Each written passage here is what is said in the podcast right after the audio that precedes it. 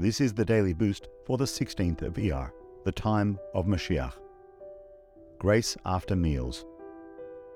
From Talmud Psachim 119v God is destined to make a feast for the righteous. After they eat and drink, they pass Abraham the cup of blessing to honor him with leading the grace after meals. He will refuse because Ishmael came from me. Yitzchak will refuse because of Esav. Yaakov will refuse because he married two sisters, which the Torah later prohibited. Moshe will refuse because he did not enter the land of Israel. Yehoshua will refuse because he had no son. David will accept, saying, It is fitting for me to lead the blessings, as it says, I will raise a cup of salvation and call in the name of God.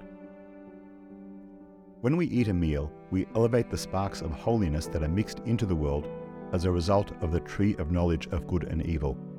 When Mashiach comes, our feast will be pure godliness from the tree of life. At that time, each righteous person will feel somewhat inadequate because his divine service was based upon his intrinsic nature and character. This form of service has an element of self consciousness that comes from the tree of knowledge. For that reason, David, whose service exemplified selflessness and simple obedience, will lead the blessing.